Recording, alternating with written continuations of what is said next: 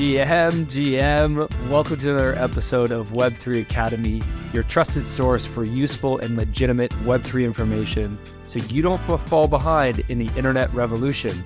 I'm Jay Bird, and as always, joined by my co host, Kyle Reidhead.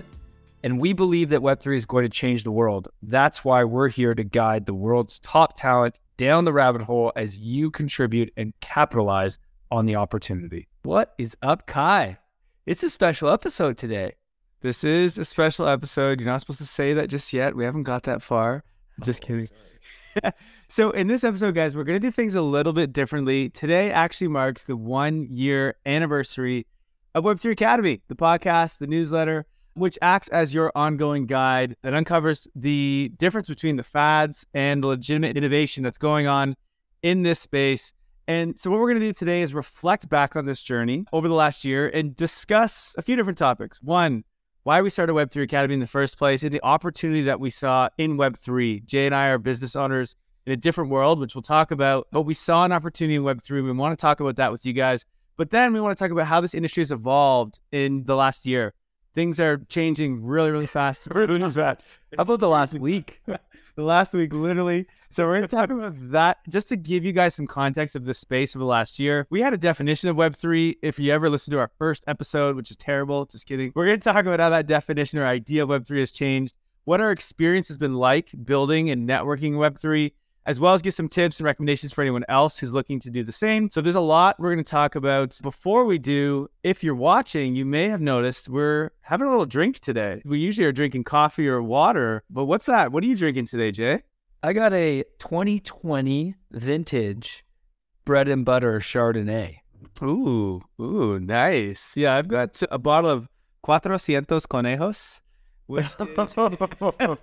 Your Spanish is good, man. I never get to hear it. My favorite bottle of mezcal, which I obviously, when I lived in Mexico for two years, I drank a lot of. I still do today. It's a little tougher to get here in Canada, but I'm pouring myself a glass right now. Celebratory drink for making it one year. What's interesting is we actually launched the day that the war started with Russia and Ukraine. Terrible day to launch a business, I'll tell you that. The news was obviously nothing to do with Web3 Academy launching. So it was tough to get any exposure that day. So I wouldn't recommend it, but we're still here. We also didn't have any listeners when we launched. So, you know, Ukraine, Russia war, no war. There wasn't a lot of random on us. Mm, yeah, these random guys trying to come into this new world of internet money that are going to try and launch a podcast. No one cared. But over the last year, we've managed to bring about 35,000 listens uh, or downloads per month on our podcast. We're over about 7,000 subscribers to the newsletter, around 200 or so, which are paid on the newsletter. We were almost hitting 10K on Twitter. So things are happening. We've been able to interview some of the top people, at least in my opinion, in Web3. We've done a lot in the last year. It's been a crazy year. We have a team of six or seven of us now. We want to talk about how this has all happened and why this has all happened. So it's been a fun ride, and we're going to share that today. But first, let's just have a quick cheers, Jay. Cheers. I don't know how we're going to tap. You tap the mic, tap the mic. The future of social media is here, and that future lives in Web3 on top of Lens Protocol. Web2 social platforms are broken and ripe for disruption. You see, the epicenter of social media is the creators, and yet they are the most neglected. Web2 platforms like Facebook, TikTok, and Instagram are all essentially robbing creators of their worth. Creators are a new type of entrepreneur, forming new types of businesses. Yet with Web2 platforms, creators don't own their content or the profiles, and that's their product and business. Instead, they are tied to the platforms they choose to create on. Well, just like how crypto is freeing us from banks, Web3 is freeing us from these centralized platforms. On Lens Protocol, creators own their content, own their profile, and even their social graph and followers in the form of NFTs. This allows you to move freely from one social application to another with your content, profile, and followers moving along with you. Lens Protocol enables self sovereignty for your social graph and interoperability across the internet. At Web3 Academy, we believe this is the future of social, and that's why we've partnered with Lens to ensure that the path of social media is heading in the right direction. Visit lens.xyz to learn more today. Are you building a community around your brand? Well, listen to this. At Web3 Academy, our motto is community first, profit second. Why? Because engaged communities tell you exactly how to improve your product and ultimately drive growth. They act as team members, recruiting new customers and providing crucial feedback. And they become brand superfans, sticking by you through thick and thin. But to engage your community, you must first understand them. That's where Kazm comes in. Kazm is our go to Web3 tool for managing and understanding our community members. It combines both on chain and Web2 metrics all in one user friendly dashboard. With Kazm, you'll know things like which other communities your members are part of and which of your campaigns are truly driving results. That's why at Web3 Academy, we use Kazm to launch campaigns, optimize growth, engage our community members, and automate workflows with this all in one tool. If your community is already on chain, get to know them better with Kazm. Head to kazm.xyz using the link in the description and discover why top brands like Immutable, Nifty Labs, and Collab Land are using Kazm. Okay, so let's get started with, you know, why the heck did we start Web3 Academy? Obviously, you know, we're bullish on Web3, we're bullish on the space. If we created a company called Web3 Academy. So, what led us here? Jay, I'm going to let you start and we can talk a little about maybe our backgrounds if you'd like. I'm not sure how you want to go about this, but in your mind, you know, when we first were talking through this idea of launching the space, why were you like, yeah, let's do it? I feel like there's so many ways I could go with this. I'll give a Cole's notes. Kyle and I are business owners on another business together, a digital marketing agency. And Kyle came to me more than probably two years ago, maybe two and a bit actually, like late 2020. And we were actually living together at the time. So maybe it was actually more like mid 2020. We were living together in Toronto and he orders this book, The Bitcoin Standard. And he's deep down the rabbit hole on crypto. I knew the space a little bit because we had talked about it, but that was sort of how the journey started. And fast forward a year later, Kyle's like, we got to get involved in this space. Finance was never my thing. Even though I went to business school, I didn't love finance. So I wasn't so interested. I didn't find the crypto part very approachable, very accessible. And you came and said, we got to do our own newsletter, build our own media company, and Web3 is what we should do. And I was like, okay, let's roll. But in my head, I was like, this is terrifying. I'm not an expert in this space. And so for me, it comes back to, I guess, the old sort of adage or the old saying do one thing every day that scares you. Starting a media company scared the shit out of me because I hadn't done it before. Being on a podcast scared the shit out of me. I had no podcast experience, I always like public speaking and whatnot. So this was, I think, something that both of us value do one thing every day that scares you. And we just sort of launched in and obviously, why do we pick Web3? Every day there's another like mega brain in the space. You know, mm-hmm. so many smart people are coming into the space. Well, and so Jay and I have ran a marketing agency for creators for the last three and some odd years. We started the company together when we were living in Bali. Not together at this point, we just both happened to be in Bali. And so we've tried to stay on top or I guess on the forefront of just the way the internet's going and the way that businesses are being built on the internet. And so that was kind of like our initial, you know, jump into this new internet world. And that had been going quite well. And then, you know, as you said, I had gotten into Bitcoin, gotten into crypto since 2019. It was going down that rabbit hole. And I kept going, I need to understand what this Ethereum thing is. I get Bitcoin, I get the mm-hmm. money side. Like I had been reading a lot of economics books, I've been interested in finances for a while. And it wasn't until I saw bankless content and I was like, that's what allowed me to learn about Ethereum and really understand what was going on. And after that rabbit hole, I was like, whoa, okay, this is going to change the internet. And that's what really excited me. It wasn't the like, this is going to change the way that we deal with money. It was, this is going to change the way that the internet functions. And mm-hmm. that to me, I was like, okay, not only is that cool and a great opportunity to maybe invest in, but it means that as a agency owner, as someone who basically consults clients who run online businesses, this is going to impact their business. And so this is going to disrupt our business. And I was like, I didn't really know a ton about Web3. I was going down the rabbit hole, but I was like, I need to know it. I need to understand it because it's going to impact our clients. And so we basically said, hey, let's just go down the rabbit hole together and let's teach as we do it. But at the same time, I messaged Bankless. I messaged Ryan on Twitter yeah. and said, yeah. you got the best content in Ethereum right now. I was like, we know how to make creators scale. We know how to scale creator businesses. Let's link up. And so that was our first like entry point into the business side of this as we started working with Bankless and helping them understand how to market and grow their newsletter. And that really was like, okay, this was our first step into the space of working in it, though it was all crypto. And we actually got a bunch of crypto clients at that point who were talking about investing in crypto, but no one was really talking about how this was going to revolutionize the internet, the Web3 side of things. And so that's where I think we really said, okay, there's a gap in the market. There's a lot of people talking about the money side that blockchain enables, the financial side, so decentralized finance. But the third thing that blockchain enables, which is the internet revolution, there wasn't a ton of people at the time, anyway, not in 2021, really talking about that because NFTs had just kind of become a thing and everyone was like, "What is this? You know, what's really mm-hmm. going on here?" Mm-hmm. Isn't it so funny how it feels sometimes like I'm taking crazy pills that I'm dedicating so much of my time to something that for some reason the majority of the world knows nothing about. Like completely clueless. I feel like I'm like in the internet before the internet happened. I'm so sure of it. I'm so 100% sure of it. You know, we got super lucky to be here because I am 100% convinced there will be a billion people with wallets in the space in some capacity in the next 10 years, even less than 10 years. Oh, way less like, than 10 years. Yeah, probably uh, by 2030. I think by 2025. You think 2025? 2025, yes. Okay, what do you think the number is right now? So, okay, that's the thing crypto users is about 400 millions. That's like people who use like a centralized exchange, not Web yeah. users. So it depends what we're talking about.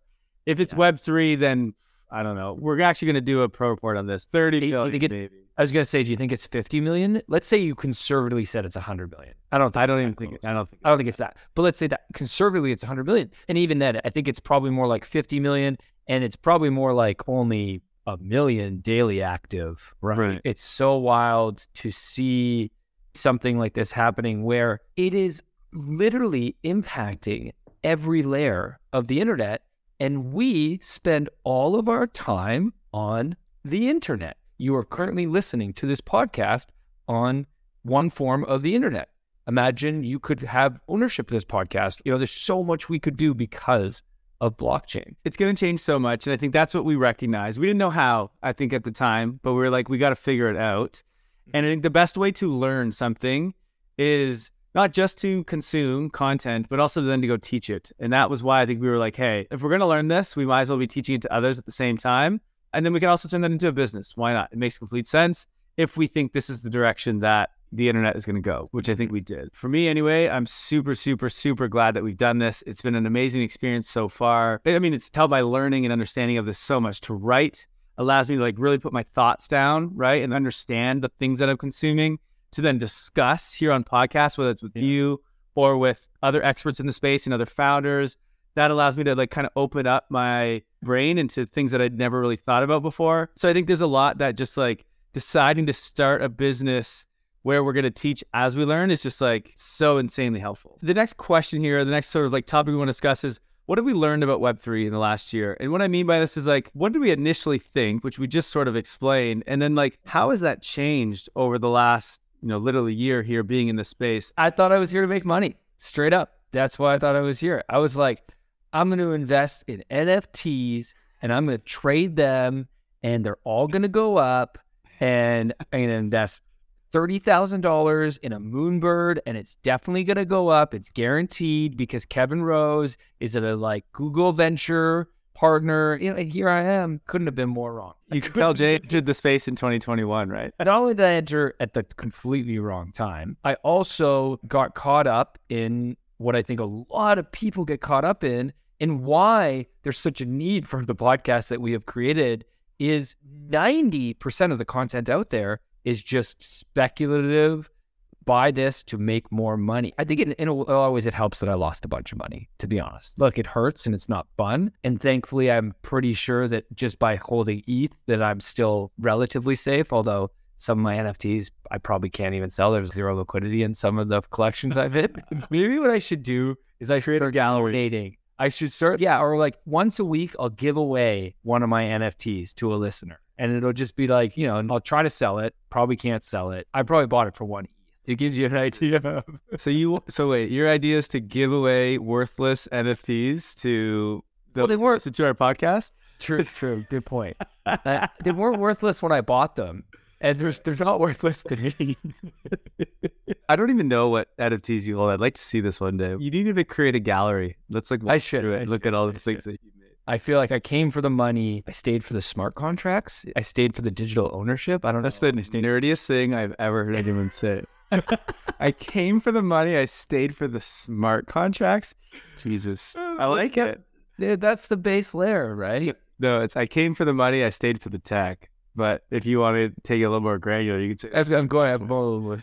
Tech is so broad. Oh, that's so funny. I just want to reiterate on why we got into the space is we said that we started working with Bankless, a bunch of others actually in the crypto space, and we noticed that there was a lot of people talking about how are we going to start using this stuff in business? What of this stuff is actually sustainable? Other than just investing in it, how is this going to change the way that we actually interact with the internet?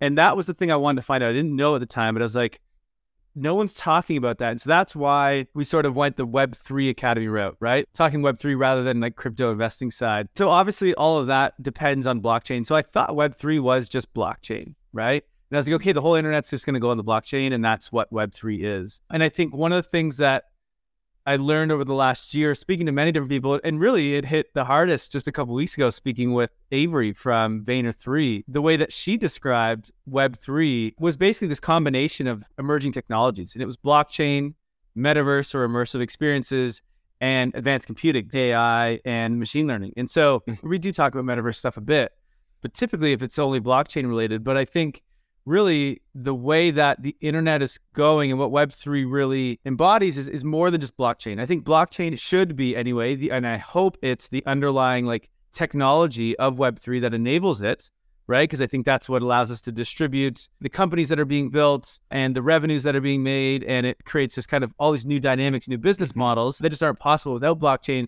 but I think there's so much more. Like what's happening with AI, I think that's all part of Web3. I think Mm. what's happening with Metaverse, with Roblox, and all these things where there's these new experiences, like what we talked about with the NFL, creating this new experience to watch the game and the halftime show. Halftime show. Yeah, through the metaverse. Like this is all part of Web3, which is just basically this new immersive experience online. It's the next iteration of the internet, and it's going to consist of so many things.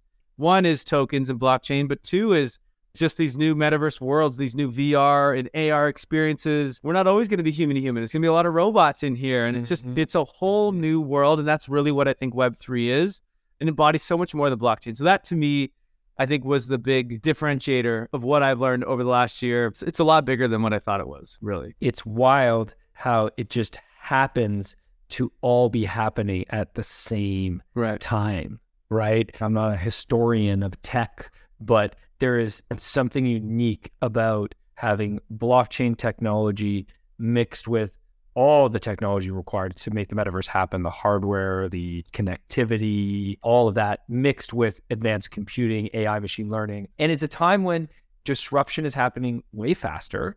And if you don't keep up, you will fall behind. You and I have that feeling, and we're living and breathing this, right? So I can only imagine our listeners, that's really what we're here for, is to make sure that you can stay on top of it in whatever way you want to use it, whatever way you want to Well, jump in and participate.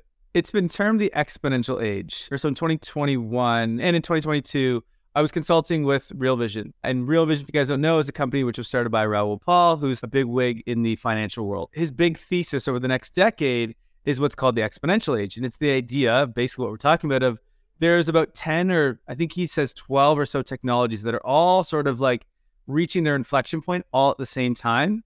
And they all benefit each other. It's AI, it's blockchain, vehicles, it's mm-hmm. machine learning, it's all these different technologies that as one goes, others start to go as well. So they're all sort of building together. And what he says this is about to be the fastest adoption and just acceleration of technology that the world has ever seen. And like hopefully, ideally, the blockchain is at the base layer of that all, right? And so he calls it the exponential age. But I think it's just a massive, crazy new dynamic of what we're about to see this shift in the internet of just so many things happening all at once. And it's a bit exciting, but also a little bit, I think, scary. It's nice to be in the know, to be studying the stuff mm-hmm. and to be like interviewing and talking to people and stuff. I don't know. When I talk to some of my friends from like back home who are just not tech people whatsoever, when we get on these subjects, they're just like, Wait, what the hell are you talking about? You know, mm-hmm. they're like afraid of AI or they're like afraid of this and that. And I'm just like, here's what's really happening in this world right now. And it's a bit crazy. But anyway, let's dive into a little bit about our experience here building in this space, Jay. So wait, wait, before we go there, I got to come back. You gave a definition on the first episode for okay. last year. Of course, their one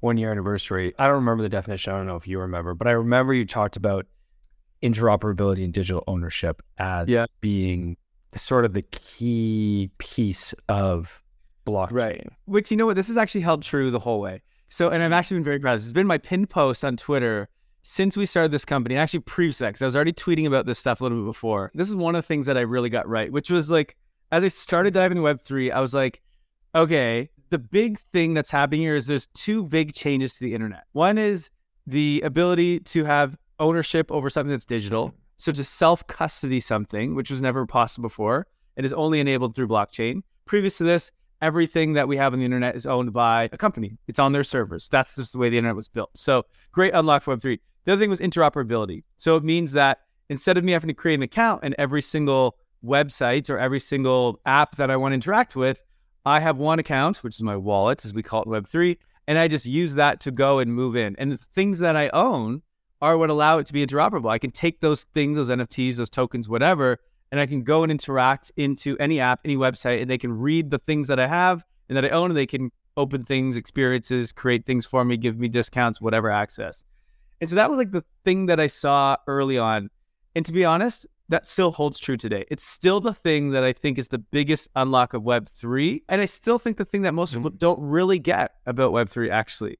We get all psyched up and hyped about NFTs and about these fungible tokens and community and blah, blah, blah. But really, at the root of it, that is what Web3 enables. The only thing that I didn't necessarily get from that is well, actually, the internet is going through this transformation of metaverse and immersive experiences and all that. And the fact that we have this interoperability and digital ownership is what's going to make those experiences so much cooler. Living in the metaverse, where there's going to be a bunch of metaverses, if you can't take your stuff with you from one to the other, well, yeah. going to actually kind of suck. If you're playing in a game, which is another form of metaverse, and you own things, you win things, you earn things, you buy things, and you can't take it to another game or to another experience, like, well, that's going to kind of suck. It's a limitation of the internet. And so I think that's again what blockchain really enables for everything. Mm-hmm. And so I think that's why blockchain stays tied to all the things that are going to happen with the internet, if that makes sense. Completely. Yeah, because the thing that always pops up into my head is not just owning things of value, the side of soul bound tokens, correct, verifiable credentials, depending upon what tech you want to use. But this idea of self custody not just of things of value, of your identity, identity and your data is just mind blowing because that completely changes the way that current businesses operate. If that happens, then Facebook cannot operate. Well, obviously they can still operate. But you said if. Is it an if or a well? Yeah, yeah. Well, when that happens, it's gonna happen. Just keep it check here. Left is inevitable, right? Is is it inevitable or what? What do you think? It's definitely inevitable. The only thing is, it's just a question of speed, right? Like, right. when you know how fast is really the question. But hundred percent, every time we have a conversation with anybody, whether it's about real estate or it's about sports or it's about ticketing or it's about your data or it's about your identity, it makes more sense on chain. Right. It's actually mind blowing to realize how many industries and how many use cases are going to be involved when it comes yeah. to blockchain. You know what I mean? It's pretty crazy. Okay, so let's talk about experience. Let's go back to this. Let's talk about experience building and networking in Web3. I'll take the lead here this time, Jay, because I got a little nervous last time I asked you to take the lead. So maybe you need another sip of your uh, Chardonnay. By Chardonnay. That might help you uh, gain some confidence here on the mic. Um, so I guess Ouch. the first, yeah, just kidding. Uh, just kidding. I would say the first thing about when you start to build even invest in Web3, whatever you're doing, when you start to participate in Web3, the most obvious thing, as soon as you get in here, is this space moves at the speed of light. Mm. It is unbelievable to see like how fast the technology is coming out. If you've been following the NFT marketplace wars, then like you just see the things changing at just week by week. I wrote a report for Pro that's coming out tomorrow when we're recording this. It'll already be out by the time you hear this. I have had to go back in and update this freaking report like four times in the last week because things keep changing. It's starting to annoy me. I just want to get this report out so I don't have to anymore. It's actually nuts. But anyway, the other thing I think that's really been interesting to me to learn as I start to like understand not the fads of the space, but like the real things, like the real things that are being built and happening. It's interesting to me to see how much speculation controls this industry. And we've seen it from both Web3 Academy, but also from our agency. So like our marketing agency works with a lot of media platforms in this space, newsletters, podcasts, etc. And their numbers and their revenues are impacted so much by the price of these damn tokens. It's unbelievable. And what's funny because the space has not stopped innovating and growing. But what's happened is the macro environment has changed. And so the assets are worth less. And what's hilarious to this is there's all this still excitement if you're in Web3. There's so much innovation, yet so many people stop paying attention to the space just because interest rates went up and the government stopped printing money. Nothing changed on the tech side of things, but everyone was like, ah, oh, fuck it, I'm out of here. I don't care anymore. I'm going to go back to whatever I do normally because of something that the Fed has done and nothing to do with this space. So going in this, I did not think it was going to be impacted that much by just the macro and just like by prices. So that was one thing. The other thing that's really stood out to me is because Web3 is still so new, it's so easy to network in this space. It's so easy to speak with people who are otherwise very high profile and you probably should not have the right to speak to but you do, people aren't trying to compete with each other. They're not trying to like steal market share, except for if you're at NFT marketplace right now. Uh, whatever, whatever was trying by Chardonnay. Yeah. what everyone's trying to do is grow the pie together, grow the bigger thing. And so it's like you can speak to any founder, any CEO, builder, any writer, any whatever, because everyone's just like, yeah, let's network, let's learn, let's grow, let's think, you know, let's toss ideas to each other. And so there is no better opportunity to be in building in Web3 than mm-hmm. right this very moment because mm-hmm. you can go in any Discord you want for any protocol and speak to someone from that company.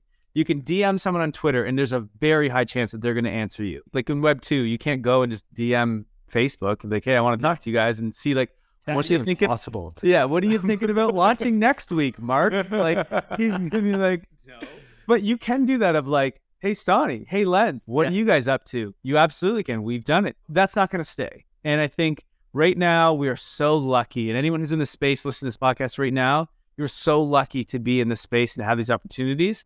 So don't waste it. I don't know how much longer it's going to last, but it's not going to last. I love to use a party as an analogy. If you're having a party, let's say, you know, you're having a house party. We're having a party. You know, we're having a party right now. It's just the two of us. That's not the analogy I'm looking for. I'm looking for, you know, having you having a house party, you know, you want to invite 100 people. I guess that's a pretty big house party. But let's just say it's 100 people that you want to invite to your party. Maybe it's at a bar. Jay used to have house parties bigger than And if it's, yeah, I used to have house parties 100 people. That's for sure. I wasn't sure about that. If you know, you know. the thing that you all have in common that there's only maybe 2,000 people that have that in common with you, then like you kind of invite everybody because only 100 people will show up, right? But if the whole world has this one thing in common with you, they all want to attend your party, well, then all of a sudden you actually flip from being inclusive to being exclusive. And right now, Web3 is still a very inclusive space because Kyle said all ships rise with the tide currently. This happens in any new industry, right? In any new industry, it goes through that beginning stages when it's only early adopters. And so there is so much more yeses, so much more willingness to participate, to contribute, to collaborate. And that is something that you and I have really felt in a big way, which, yeah, it's not going to be the same in five years. And let me say this it doesn't mean that you need to be working full time in Web3 to take advantage of that. Like Kai, you said, you could join a Discord server and just be a community member. You could start creating content writing a Substack, developing Twitter content, you know, and through that you will pick up followers and fans because the space is still so small. So don't feel like if you're sitting there at home being like, well, I don't have the time to go full time with there, I got a job. Don't feel like you need to. Just participate in a meaningful way, contribute, I guess I would say more than participate, right. contribute, and you'll be able to rub shoulders with people that five years from now will be leading the space in big ways with big budgets that you now have a personal connection to. And we all know relationships can take you so far. Absolutely. So let's talk about a little bit of additional tips and recommendations. You kind of just hit on them, to be completely honest. Which is just get involved, right? Like if there's one tip, it's if you're listening to the podcast or you're reading our newsletter, that's great. My biggest tip is just learn as much as you possibly can right now. Like study everything you can. But I think get involved. Go and get a wallet, interact with these things, play around with them. Like you said, create content, do these kind of things because it's going to help you learn. It's going to help you potentially gain a following. It's going to help you network. My biggest advice right now for anyone, whether you're building a business or not, is one is to network, right? Just go talk to as many freaking people as you possibly can. There's just no better opportunity right now than that. And then I think the other thing is start investing, put your money where your mouth is. And the only reason I say this not because like you're going to become a millionaire from this. You're actually probably not, right? Like look at you say, Okay.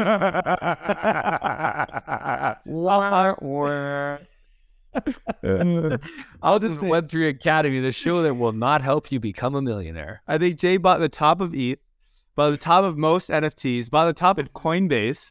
I admit, I bought I specifically told don't buy Coinbase when it goes IPO. I bought the top of the IPO of it, not even a token, just the stock.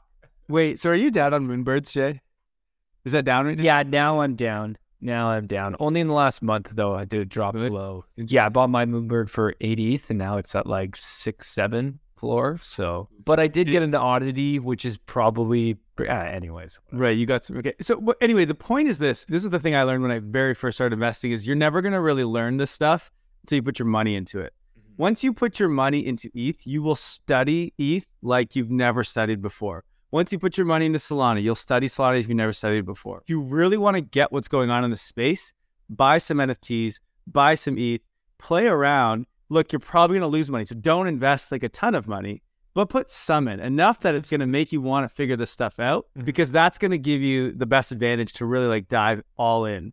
So I think network now, invest now. And look, if you already have an idea to build something, do it. The thing to realize is this thing is so small. What did we say? There was a couple like 30 million, maybe 50 million people in this space. You know how small this stuff is? Like these NFT marketplace wars right now, it's crazy because ultimately they're fighting over like a couple hundred thousand, maybe a million people, not even. In two years from now, three years from now, they're going to be fighting over hundreds of millions of people. They're fighting right now for no reason because this pie is about to grow so much. So, like, if you have an idea, even if someone else is already doing it, just freaking go launch it because there's tons of room to spare here as this thing grows. That's my big recommendation. That we've been saying doers for a long time, just go do, do something, you know, mm-hmm. because it's going to be worth it in the end. I don't know if you have anything else to add to that. Otherwise, we're going to get to our last topic of the conversation, Jay. Yeah, the only thing I would add is just make content. Let's say you don't have any money to invest or it's so minor that it doesn't feel meaningful to you.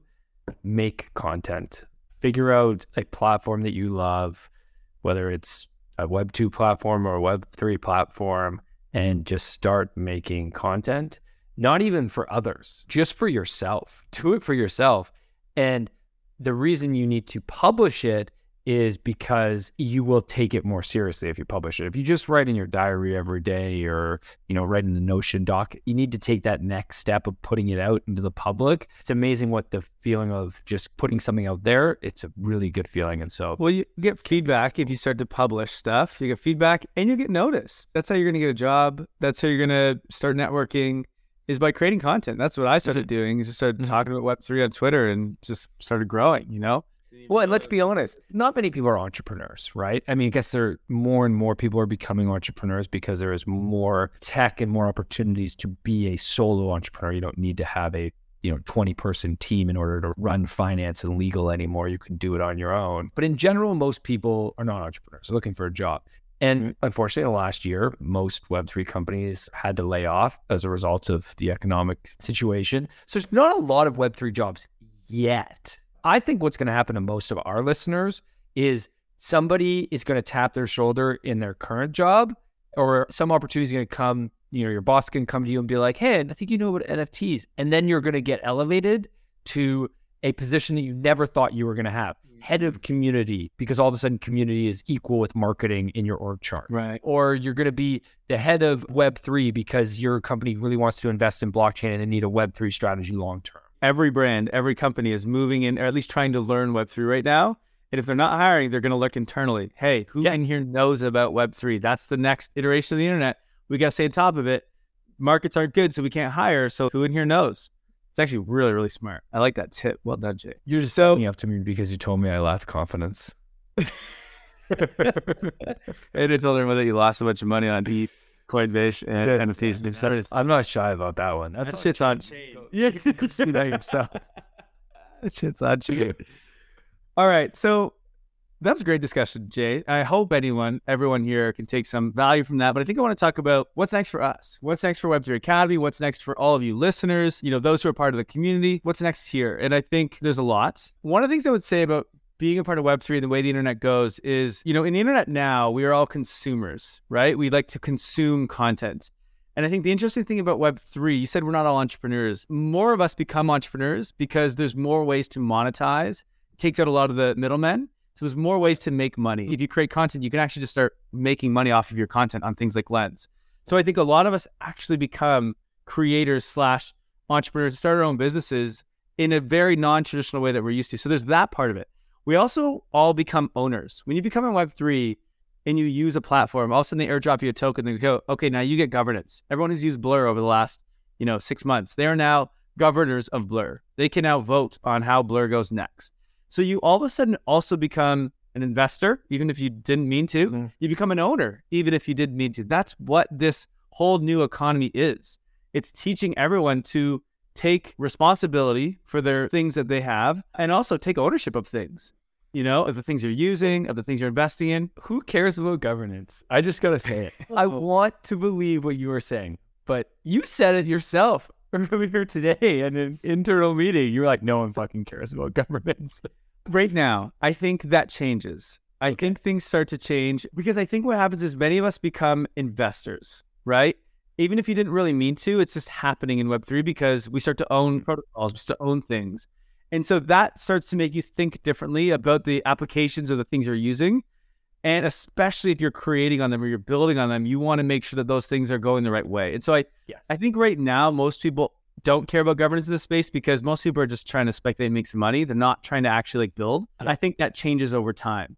So I do think governance picks up and we start You know what else? You know what else I think too? Let's go to the ultimate example of governance, which would be a democratic election, right? Yeah. And Yeah. in the most engaged countries in the world, you're still only getting, I mean, maybe Switzerland might get very high. I don't know what their voting percentage is, but like in Canada, US, you're getting 50% turnout, maybe, yeah. right?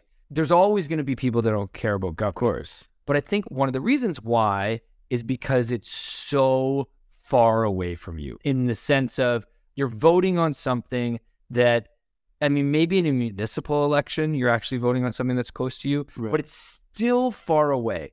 But with what we think might happen with decentralization, smaller communities will be able to start to form around something that they actually really care about and can make an impact in.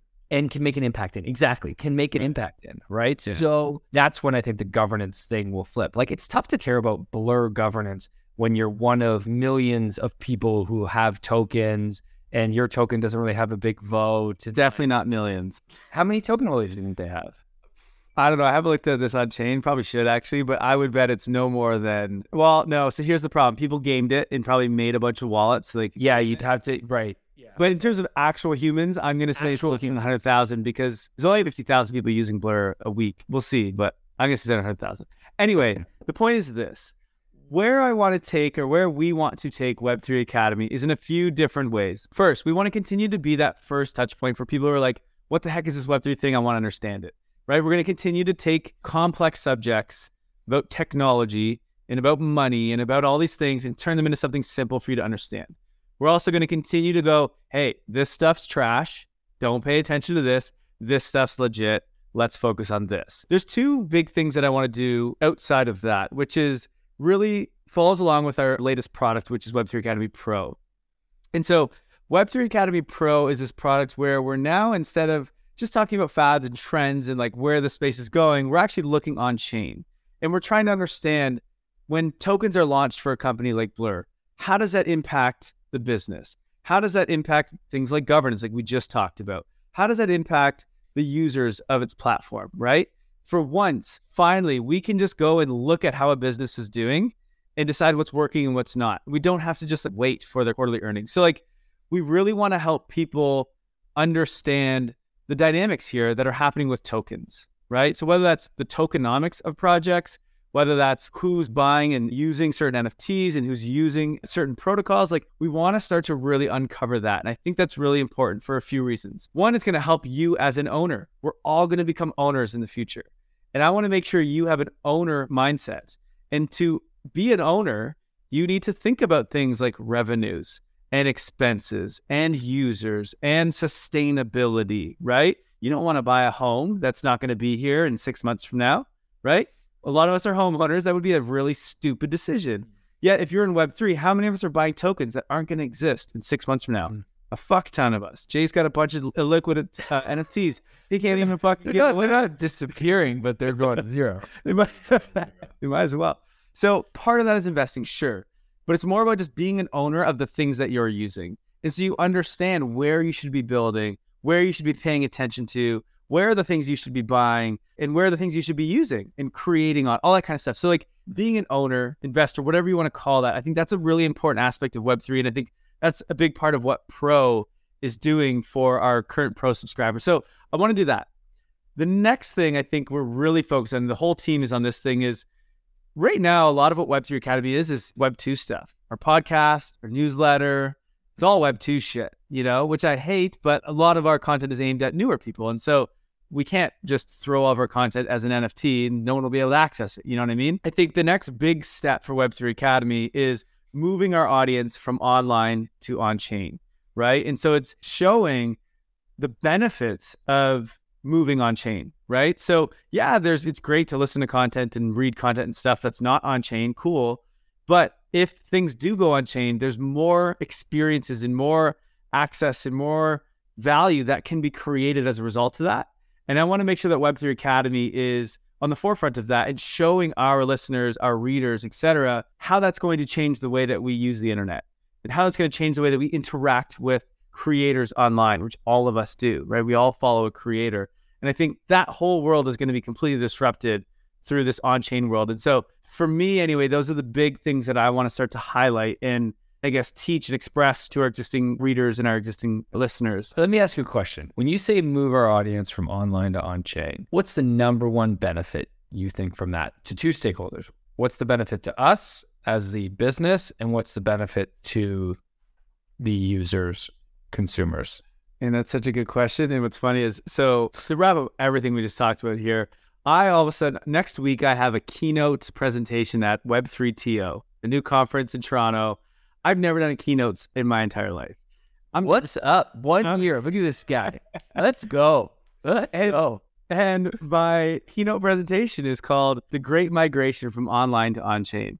And I'm currently putting together my presentation to explain to, I don't know, hundreds of people this exact question, and I have no fucking idea. No, I'm just I am struggling though. It's tough to like really. I understand why it's tough to articulate that in a simple way. Mm-hmm. I'm trying to break it down, and here's why this is better for the average internet user. Here's why this is better for brands, businesses, etc. For brands and businesses, so for us, why do we want our listeners in that on chain?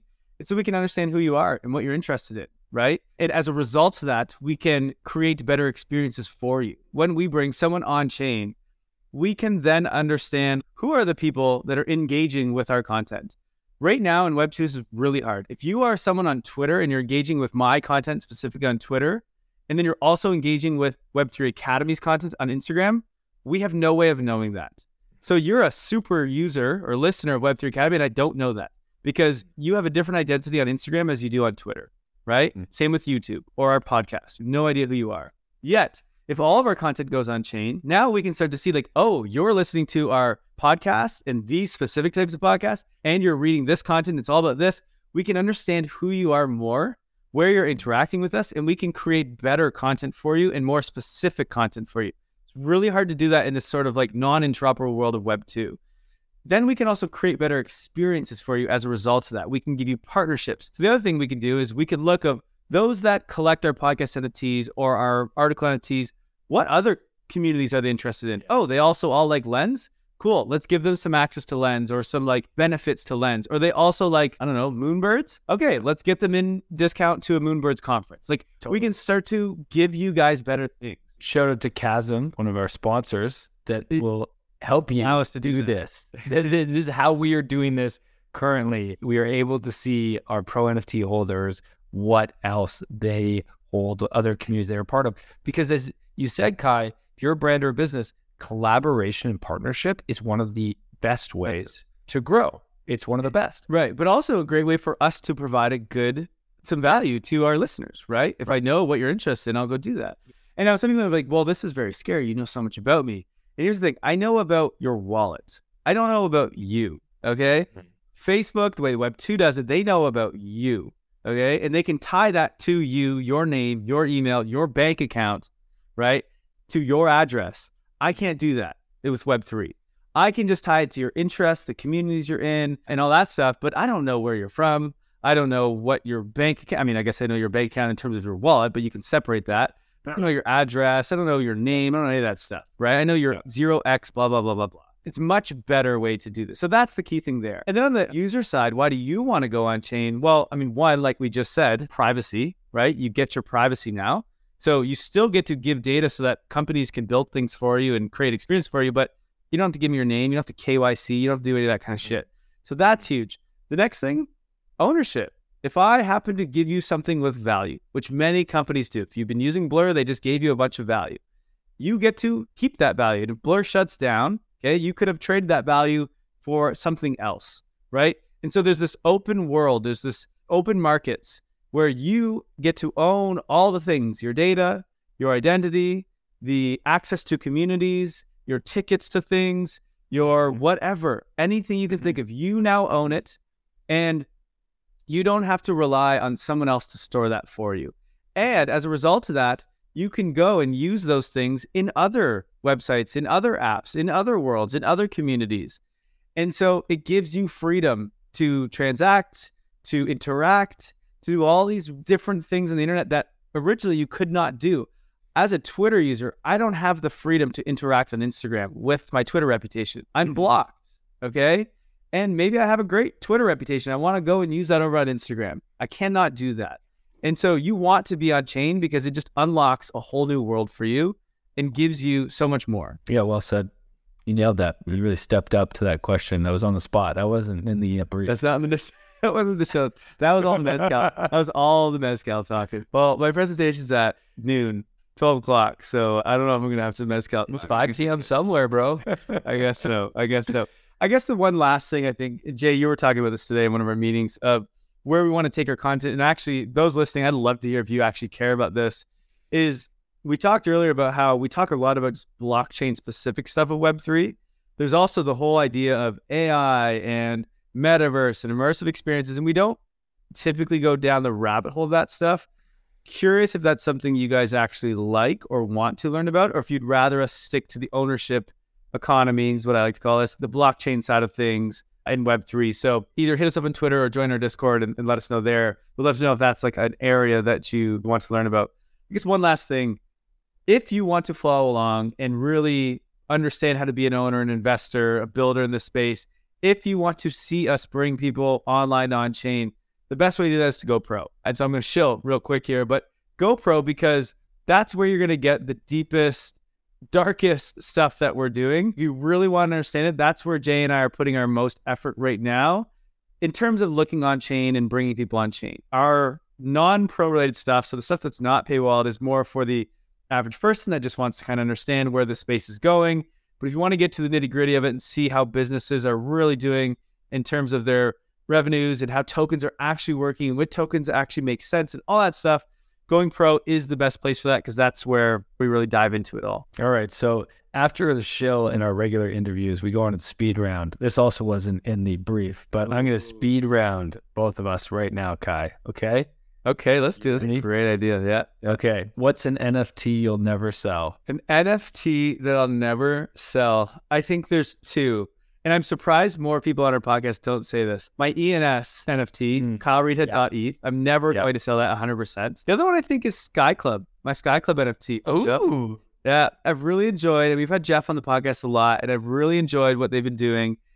And because I am obsessed with media platforms and Web3, and Jump has really been the leader of doing a native Web3 media platform. It's been really cool to watch that all unfold.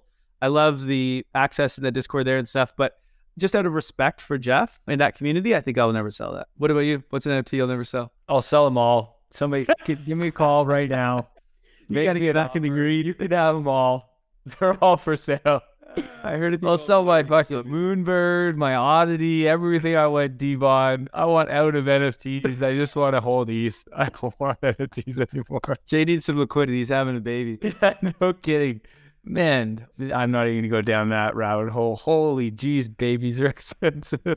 Okay, what's that to your action we're gonna sell? There's got to be one. I like your example of ENS or uh, No, no, you can't use mine. I can't use. Can I use my lens? Oh, lens. Go say lens. Yeah, that's cool. Okay, my lens. I would never sell my lens. Definitely not. Jump is easy. Jump's not worth anything, Kyle. No offense, Jeff. There's nobody. No one sells Jump it. NFTs. But that's the shit I like, right? Like this is what I literally harp on every roll up is like, who gives a shit about these speculative NFTs? It's about community. And if you actually have an NFT that like represents a real community, which I think most do not, then no one will be selling it. Yeah. Right? And that's why I would sell most of my NFTs because to me they represent investments, not community. You know, Right. even Moonbird, which is probably my most active community, it's not the deep community that even Jump is more of a community feeling. It actually makes the point of free NFTs to start your community is a much better way to start than a paid NFT because then you get people like you, Kyle, not people who are here to trade and here to speculate. Next question, a must read book. I have two books that are probably my favorite books that I've read multiple, multiple times. One is How to Win Friends and Influence People, which is a book that was written in like the early 1900s, like a long, long time ago. And it's actually, I think, the most sold book of all time, I'm pretty sure. I read this book because I had to teach myself sales when I first graduated university because I got a job where I was doing sales. And, and this book taught me how to like the psychology of humans and like how to interact with humans and like kind of like what makes us take action, what makes us do things, what makes us want to like listen to people. You know, that helped with sales, but it helped me just with everything in life. If you want to build relationships, if you want to run a business, like you need to understand the kind of thing. So that's my favorite book of all time. It's a book that I tell everyone. to tell the Raul story? What's the Raoul story? so Raul, who is our social media shit poster, we're in a meeting the other day, an internal meeting, and somehow I think Kyle was shilling this book. Kyle clearly is buddies with Dale Carnegie. I mean, I'm sure they go way back. And Kyle's like, "You got to read How to Win Friends and Influence People." And Raul pulls out the book. It's literally on his desk, and he's reading it right now. Raoul's a legend. The other book is I haven't read this one in a while, but it's called The Slight Edge. And it talks about how you need to just focus on doing the small things, the little things every single day. If you consistently accomplish little tiny things, those are what add up into the big things. Most people, when they see someone with, you know, Mark Zuckerberg launch Facebook or whoever do all these like amazing things, that doesn't happen in one day. And you can't control what happens over a year, 10 years, mm-hmm. whatever. Mm-hmm. You can control what you do in this very moment, right now. It's another book, I forget what it's called, but they talk about 1% better every day. If you can do those little things, this one little thing, it's simple, and you just do it every single day, just get better at those things and complete those little small things, then you will compound and get better and better. And that's when the big things happen over time. The key word there was complete. If you complete things, Right. You do. just get it done. Just do.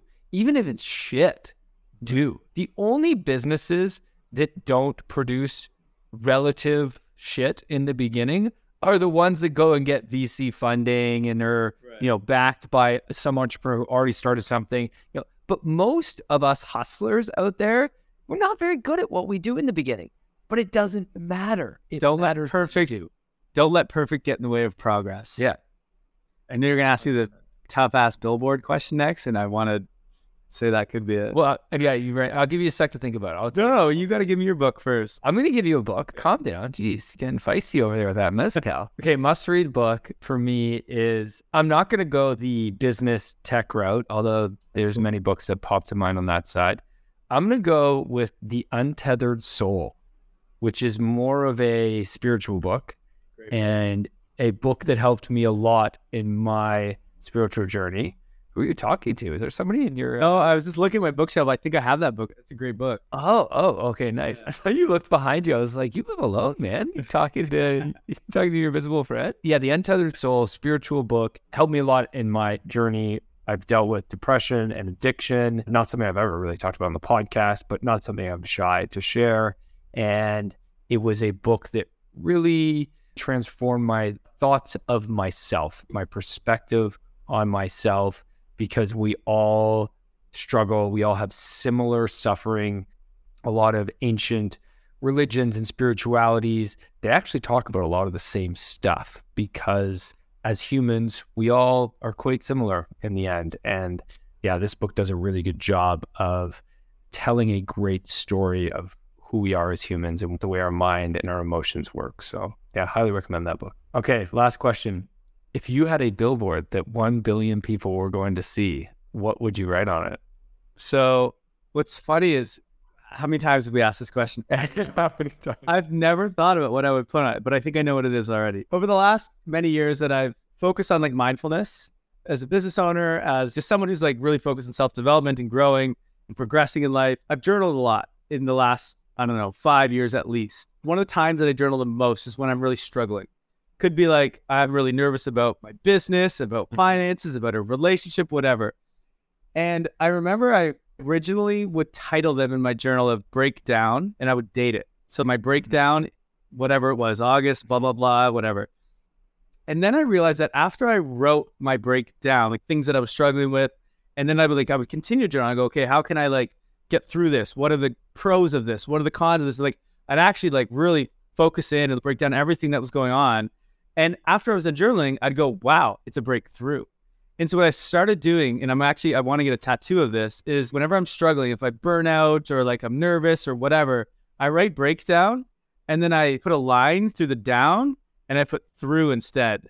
And so I think mm. my quote would be, and I don't know how to say this necessarily because I've only ever done it with just the one word of crossing out the down and putting through instead, but it's not a breakdown, it's a breakthrough, right? Mm. So it basically just means that anytime you're struggling, use that as ammo to like release the next version of you because mm-hmm. ultimately that's what happens when you break down is you either break down and you friggin' completely break down and you're gone or you use that to get better and that's how i've always seen it for the last i don't know how many years and so i think uh, i want to get that tattoo on my arm at some point but that's my message okay all i can think of right now because as you were saying it i was thinking about what i was going to say is i think we both need to get tattoos of what we're saying right now oh shit. And I, I don't even have a tattoo. I hope that your billboard's not like ETH is up only or something. right on my ass, man.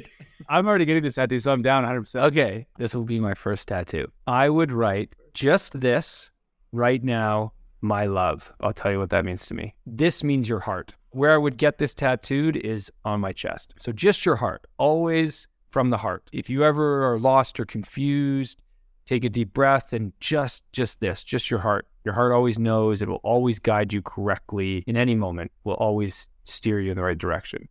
Right now all we have is now. There is no other moment. There is only now. Unfortunately our mind is incredible at taking us out of now. It is actually a freaking master of it our mind spends most of its time in the past which is where depression comes from and where sadness comes from and loss suffering comes from. Or our mind spends a lot of time in the future, which is where worry comes from and anxieties come from. So just this right now, because all we have is now. And my love, because my grandma used to call me my love. Mm-hmm. And when I was struggling, even though my grandma had passed away at this point, I would think about the way my grandma would speak to me. There's sort of two great struggles that I believe that we have, and I stole this from Tony Robbins when I saw him uh, live. Is one is I am enough, and the other is I am loved by others. My grandma telling me, "Hello, my love, you're doing great, my love," always gave me this feeling of I am enough. In her eyes, I was more than enough, but in my own eyes, I struggle with that. So my love was a reminder to myself to speak to myself the way my grandma would, to treat myself the way my grandma would, rather than be hard on myself, see myself in my grandma's eyes. So just this right now, my love. That's beautiful, Jay. First of all, I love that, but I'm excited that you're going to get your first tattoo. Well done. I'm glad neither of us said uh, sign up, GoPro. Go, go, go, go eyes, eyes, on chain. Eyes, eyes on chain. Actually, that, that would be Raul's for sure. All right. Well, Jay, you are the one that always wraps up our podcast episodes. So I'm going to throw this one on you to wrap up here. But this was great. I'm really glad we did this. And I think before I let you wrap up, I think let's do a quick cheers to our one year birthday. And really, this cheers goes out to all of you listeners especially if you're still here listening to us blabber on. You're the reason we keep doing this. You're the reason we are able to keep doing this. And so we thank you guys for listening and for being a part of the Web3 Academy community and learning and going on this journey with us. It's been so much fun. So cheers to all of you. Hope you also had a glass of something. All right, I'm going to wrap up with take a risk. Everybody out there, take a chance, take a risk. This is your. This is not financial advice. I don't mean financially. Did that? I guess um, I always forget in our space. It sounds financial. No, not financially. But anyway, just get out there, put yourself out there. And the reason I say that is because I think that's our mentality this year. In the next year, when we come back one year from now, Kyle and I and the Web3 Academy team, we're going to take some big risks over the next year because we believe in this space and we believe that we can build something large and we are so grateful for each one of you. And we hope it to do it with you alongside with us. And the only way we get there is we take some risks. And so, yeah, our big risk is getting tattoos. I'm gonna grow my hair. Jay's gonna cut his hair. I'm not cutting my hair, man. Come on. Never cut your hair. All right. All right, everybody. Have a great week. Thanks so much for listening. We'll see you next time. Thank you for listening to Web3 Academy. We hope this helps you along your Web3 journey. And if it does, please share this episode and subscribe so you don't miss the next one. Nothing in this podcast was financial advice. Crypto and Web3 can be risky. You can literally lose it all. In fact, if you invest on account of what we say, you probably will lose it all. So don't do that. In all honesty, the point of this podcast is to remove the noise of markets and price and focus on utility and implementation anyway. So you should not take any of this as financial advice. Thank you, friends, and see you in the next one.